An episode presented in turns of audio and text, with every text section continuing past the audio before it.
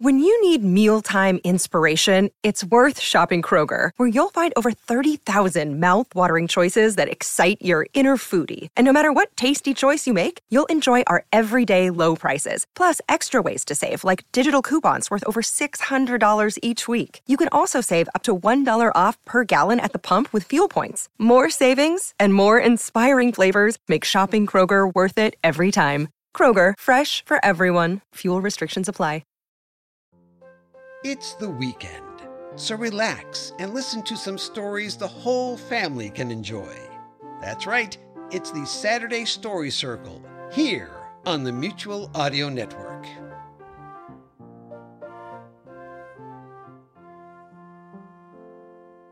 The following audio drama is rated G for general audiences.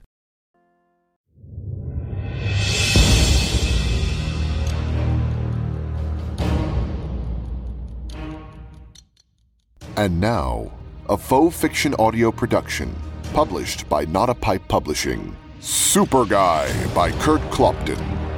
Super Guy, the generic alternative. Less superhero hype, same superhero quality.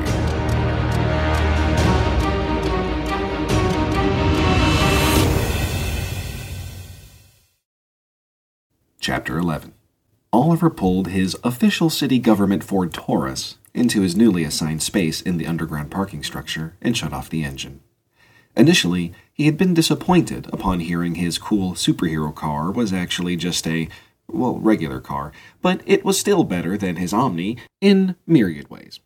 His only real gripe with the Taurus was that it was white, which was a pain to keep clean, but it did fit with the generic theme, so it made sense. Roger was waiting beside the next car, having arranged to meet Oliver so they could go to the press conference together. Okay, here is one thing I don't get. You, the superhero, get your own space near the stairs like the other big hitters. But you're also the guy who could run from your apartment to here faster than I can walk from the far side of the garage. Seems a bit unfair, doesn't it? Not to mention silly. So, with all the benefits of this whole superhero thing, like the strength, the speed, the invulnerability, the hair, especially the hair, it's the parking spot you're jealous of? said Oliver as he dropped his keys into the pocket of his long black raincoat. It wasn't raining today, but Oliver felt a little too weird walking around in his costume. Yeah, pretty much the parking. That and the fact that you no longer have to exercise. For us non superheroes, that sucks. I will probably curse your name every time I run up and down a basketball court from now on. Not to mention when I skip dessert. Yeah, can't blame you, said Oliver with a shrug. He grabbed his gloves and mask out of the car and shut the door. Wow, look at you! You're huge! Roger had left town the previous Friday morning to attend a family event over the weekend he couldn't get out of, which caused him to miss the days where Oliver's growth really jumped. What are you, six five, six six now? It's six seven last I checked, about two forty five or so. Bizarre, isn't it? Nothing but. That's like seven inches and 70 pounds in three days. Amazing. And the hair. Check out the hair. That's definitely superhero quality, said Roger. Oliver's hair was a thick, shiny blonde and perfectly styled, as if he had just walked out of a salon. Yeah, and I don't even have to wash it. It's actually less maintenance than that shaved head of yours. Mmm, must be rough. Roger shook his head in wonder, and then gestured at Oliver's chest. Hey, let's see it. Oliver opened the raincoat to reveal his costume.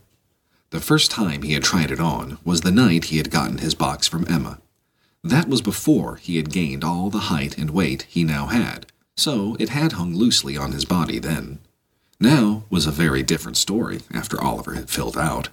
The black and white costume was perfectly snug. To a fault, in Oliver's opinion.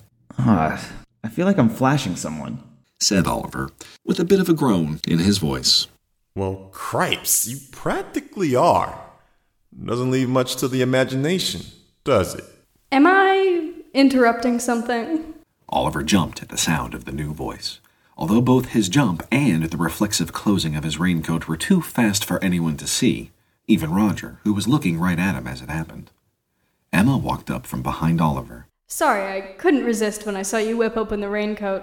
Made me think they got the name wrong, and your real superpower is flashing people. No problem. said Oliver, choosing to keep things civil despite his embarrassment, at least until his next sentence. Roger, this is the hostile woman I was telling you about from Human Resources, Emma Sims. Miss Sims, this is Roger Allen. He's a computer IT guy here. I don't need the crap. Said Emma, the hostile smile making a brief appearance. Nice to meet you. How did you get screwed into helping with the Frankenstein project? Well, I guess you could say I'm a volunteer. Just a lover of horror stories. Oh. Must be nice to have the extra time. I could be working right now, except I have to be here for this press conference. See what I was saying? Nicest girl you ever met. Except for mostly having gone over to the dark side. Why doesn't the whole superhero charisma thing work on her? That's not really what it's designed for. It's more for the general public on a large scale. Sort of a good first impression thing. I mean, if you end up sucking as a superhero, the public isn't just gonna keep loving you. There'll be hate mail, or email, or tweets, whatever type of communication comes along next. But with hate, Oh, great. you can budget for some powers of influence, though. There's mind control or stuff like intimidation or fear. Those can make some bad guys just take off and run. But I think flying and maybe blasting the crap out of someone with an energy bolt from your eyes would be much more personally rewarding abilities to have. Or a cool car.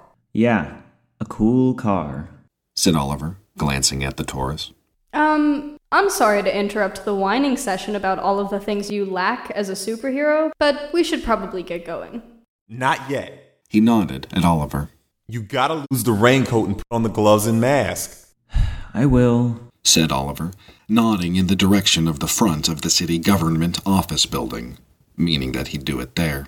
No, you've got to do it now. It's the law. You have to be in full costume when you're on the streets as a hero, remember? That's all the time, even for a public event like this. Not just when you're fighting the bad guys. You should have had it all on during the drive over.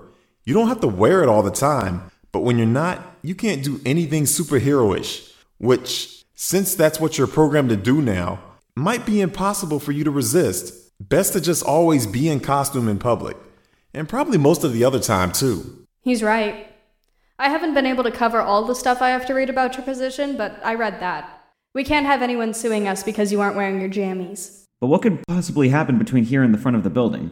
Who knows, but something could, and if you acted on it, we could get in trouble. Yeah, you've just got to get used to it. Oliver looked back and forth between them and shrugged. He pulled his keys out of his pocket and handed them to Roger, along with his mask and gloves. Then he took off his raincoat and tossed it inside his car. Taking his mask back from Roger, he put it on. Made of what seemed like a metallic fabric, it was a slightly shiny black, and made in a style that only covered his eyes, leaving his nice head of hair free to be appreciated. The mask was molded to fit the contours of his face and had an elastic section in the back that kept it snugly in place. He slipped on his gloves next, which were also made of the same shiny black material. That black was repeated in the boots Oliver wore, as well as the slightly raised pattern of the barcode stretching across his muscular chest. After he finished, he noticed Emma staring at him. Sure doesn't leave much to the imagination. Yeah, I was just saying. Oliver dropped his hands down in front of his groin. Okay, let's go. I don't need any more crap. The other two started walking, but Oliver gestured quickly with one hand, waving them away from the nearby door. No, let's go to the other stairwell. I'm not walking through all the offices like this. Roger and Emma stopped, and with a couple more insistent waves from Oliver, turned and started walking toward the door on the other side of the garage that led to the front atrium of the city government building. Oliver made sure Roger and Emma walked ahead of him. After a few steps, he asked, It's not that bad, is it? The, uh, tightness, I mean. It makes me uncomfortable, and I'm a pretty open minded guy. I'm considering it the one perk of the job so far. Hey, give me something to hold on to at least. Emma, let me carry something. Emma started to look back, but Oliver blurted, No, no, eyes front. He waved at her with one hand while the other remained strategically placed. Emma turned back to the front with a smile. You could have my purse, but I think that might push things into a different realm of weird. Just give me something to carry, or I'm taking off and you'll have to explain why I'm not here. Okay, okay, relax. take my briefcase. She said, handing it back without turning around. You might want to make sure he doesn't, well, hold it too tightly to anything. Yeah, keep a gap. Oh, well, I'm glad to see you two get along. Oliver held the briefcase in front of him.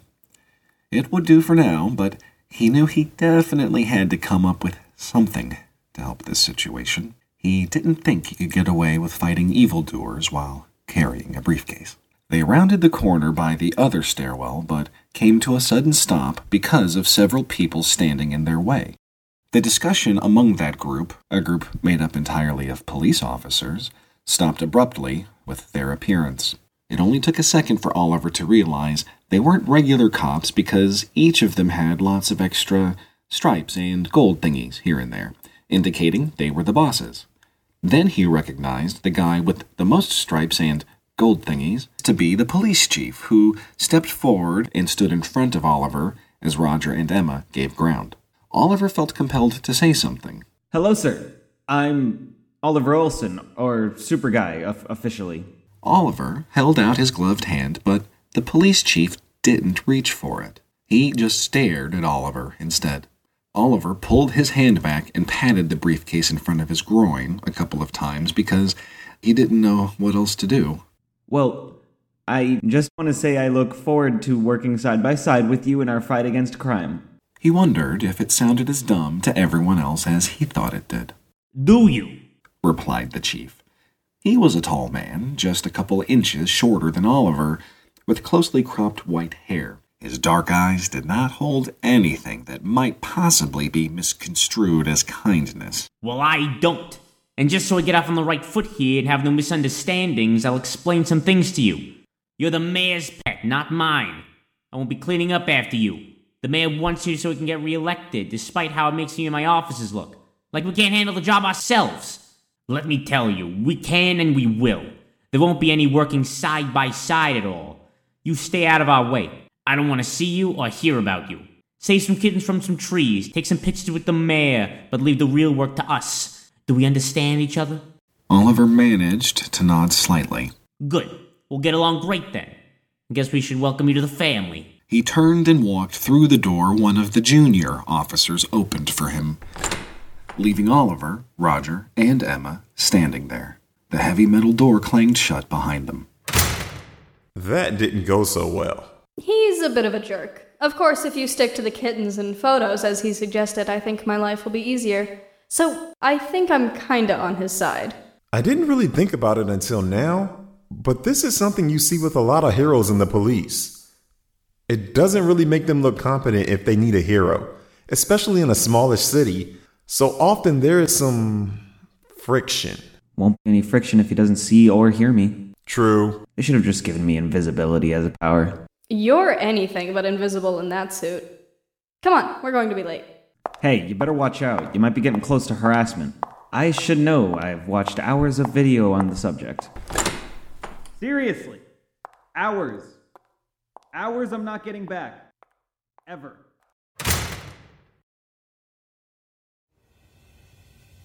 You have been listening to Super Guy by Kurt Clopton, a faux fiction audio production published by Not a Pipe Publishing.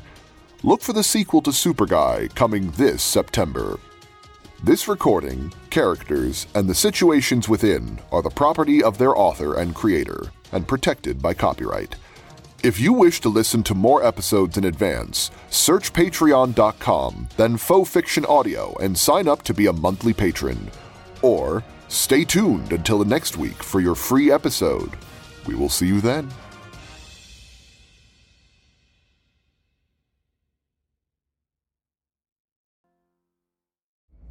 Hi, this is John Bell. They say a picture is worth a thousand words.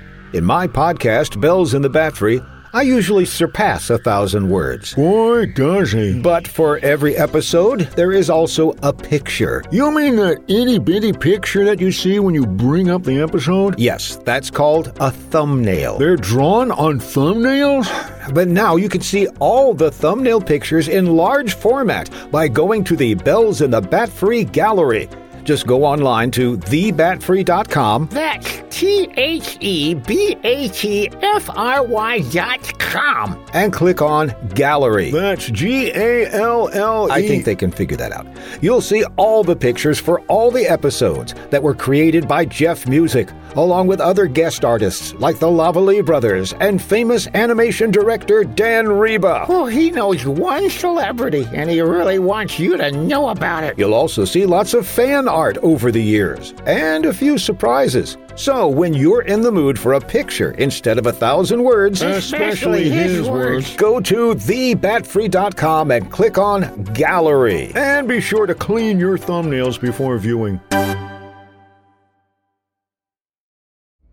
Hi, this is John Bell. They say a picture is worth a thousand words. In my podcast, Bells in the Belfry, I usually surpass a thousand words. Boy, does he. But for every episode, there is also a picture. You mean the itty bitty picture that you see when you bring up the episode? Yes, that's called a thumbnail. They're drawn on thumbnails? But now you can see all the thumbnail pictures in large format by going to the Bells in the Belfry gallery. Just go online to thebatfree.com That's T H E B A T F R Y dot com. and click on Gallery. That's G A L L E. I think they can figure that out.